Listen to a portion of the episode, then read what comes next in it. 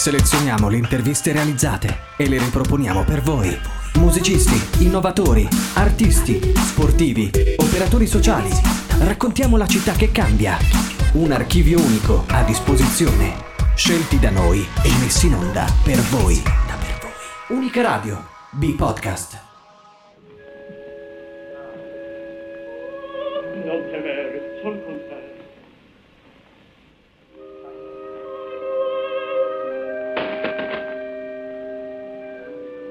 beautiful.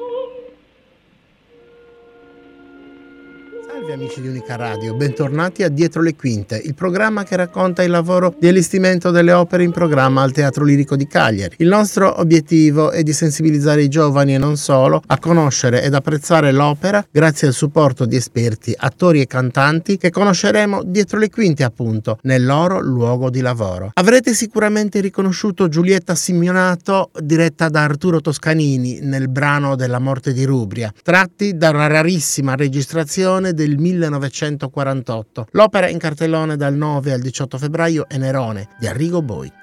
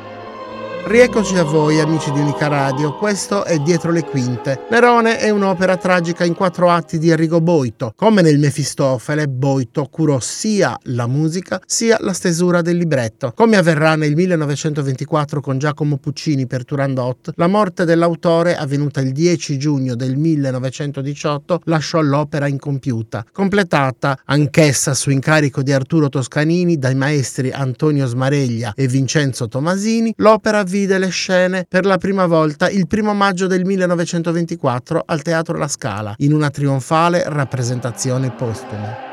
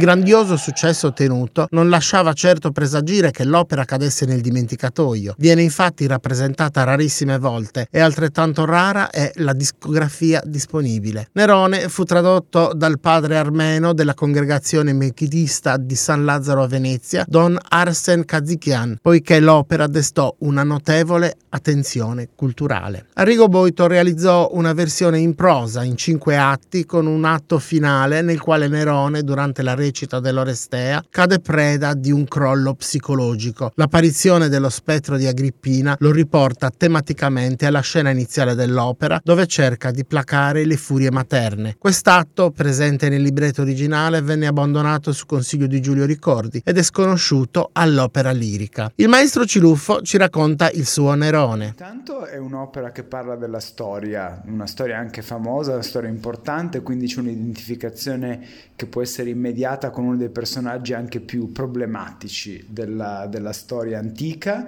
e soprattutto c'è una volontà di raccontare questa storia guardando al passato, guardando anche al presente. Il grande interrogativo alla base di Nerone è il rapporto tra eh, potere, vita privata e il rapporto con la collettività. E quindi questi sono grandi temi che sono sempre eh, attuali. E, ehm, tra l'altro la musica di Boito attraversa in maniera diciamo continua quello che lega la, l'opera diciamo tradizionale con la musica anche più diciamo da film quasi contemporanea o moderna, insomma che dir si voglia, un po' come vedere una sorta di grande colossal ambientato nella Roma antica e noi sappiamo che adesso con le serie tv tra Roma, Spartaco, insomma i barbari, sono, c'è questo gusto per il ritorno anche alla narrazione storica in modo epico, in modo eh, come dire, trasversale a tante cose, quindi secondo me può essere un'opera che ha un grande appeal per chi, anche per chi magari non è mai stato all'opera prima per un'opera come Nerone ci vogliono delle grandi voci e quindi per fortuna devo dire che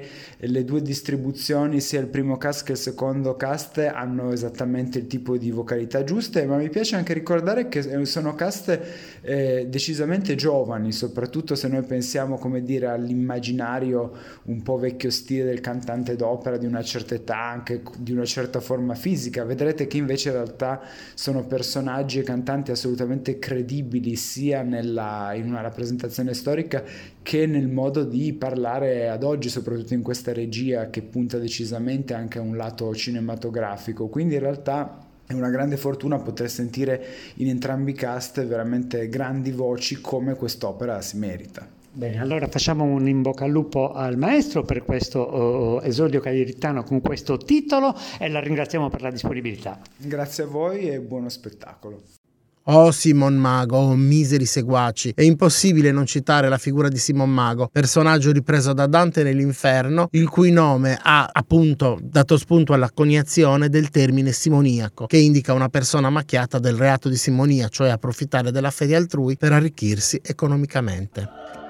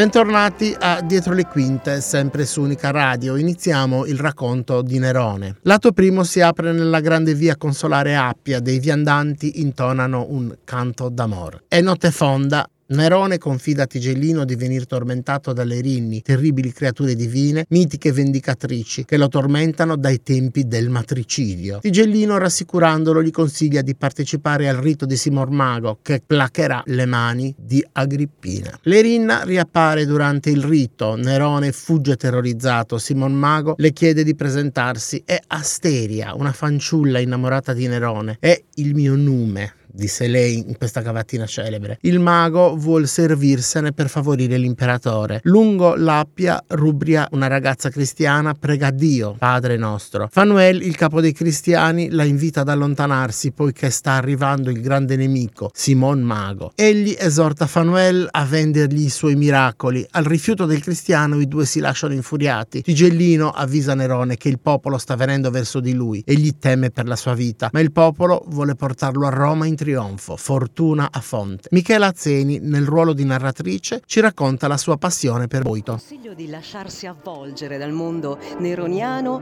e boitiano. Arrigo Boito, lo stesso autore, si immerse per 50 anni in questa scrittura e concepirla come non soltanto un'opera che noi eh, possiamo vedere, di cui possiamo fruire con gli occhi, con le orecchie, ma anzitutto con i nostri cuori, perché è veramente un, l'opera di una vita, un'opera che quasi Boito voleva tenere per sé, um, gelosamente, come non volerla condividere affinché non la si potesse modificare cercando di esprimersi pienamente nelle sue capacità di scrittura, musicali, eh, di registiche e quindi io penso che sia veramente un'opera potente da guardare a occhi aperti, orecchie spalancate. Allora, i personaggi femminili sono entusiasmanti. Direi che se potessi fare uno di questi personaggi sicuramente vorrei fare Asteria perché è la super eroina di, questa, eh, di quest'opera. Compare, ritorna, risolve eh, poi è, mm,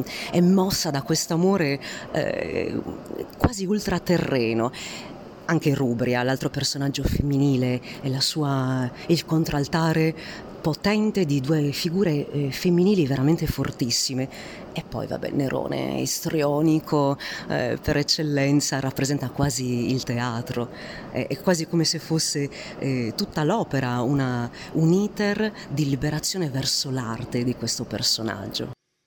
Bentornati su Unica Radio, siamo sempre dietro le quinte. L'atto secondo si svolge nel tempio di Simon Mago, durante i riti, stupor, portento. Egli, coi suoi seguaci, trama di ridurre Nerone in suo potere. L'imperatore giunge nel tempio, il mago lo invita su quell'altare. Appare Asteria in vesti divine, Nerone è estasiato, ecco la dea si china, ma sospetta che sia un inganno vista la reazione umana della finta dea, che lo bacia. L'imperatore ordina che Asteria sia gettata nella fossa delle serpi e l'arresto di Simon Mago. Quindi, sedutosi sull'altare, come Apollo, inizia a suonare la cetra.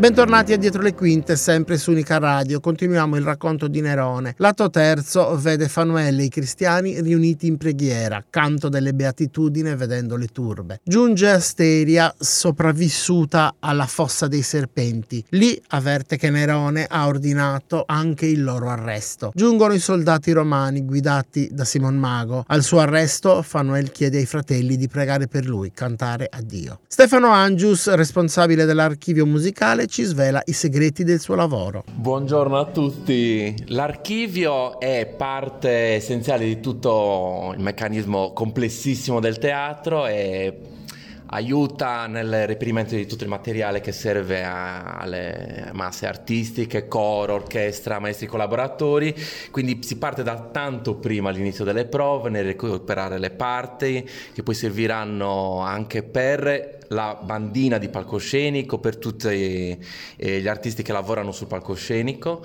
E, ecco, sostanzialmente questo in in grande. Poi ovviamente ci saranno dettagli, emergenze dell'ultimo minuto. Spesso e volentieri dobbiamo noleggiare le parti, purtroppo non le possiamo acquistare, quindi dobbiamo eh, partire veramente tanto in anticipo perché eh, a parte il fatto che siamo in Sardegna e quindi i tempi un po' si allungano e il materiale non è a volte di facile recupero perché si tratta di eh, repertorio non spesso eseguito quindi bisogna a volte fare una ricerca un po' più approfondita. Poi dietro c'è tutto il lavoro, soprattutto da parte di chi poi non compare in scena. In archivio siamo in tre, ci dividiamo il lavoro, ovviamente non lavoriamo soltanto sul titolo del momento, ma ci dividiamo su Tutti tutto il programma. professionisti, perciò esperti di Sì, sì, sì, sì, siamo tutti, abbiamo eh, abbastanza dimestichezza con la musica, quindi penso che il materiale più o meno riusciamo a... Bentornati su Unica Radio, siamo sempre dietro le quinte. Il primo quadro dell'atto quarto si svolge all'Opidium del Circo Massimo. Gobrias avvisa Simon Mago dell'incendio dell'urbe, appiccato da Asteria per poter fuggire liberamente. Nerone ne è già al corrente e se ne compiace con Tigellino, ciò ch'io non struggo. I cristiani sono messi a morte al Colosseo, una vestale, rubria velata, invoca per essi la grazia. Simon Mago riconosce la giovane che viene condannata anch'essa coi cristiani. Divertito, Nerone condanna anche Simon Mago. E tu non voli? Il popolo entra all'interno del circo mentre Gobrias lancia l'allarme. L'incendio, arrivato alle fornici, divampa violentemente.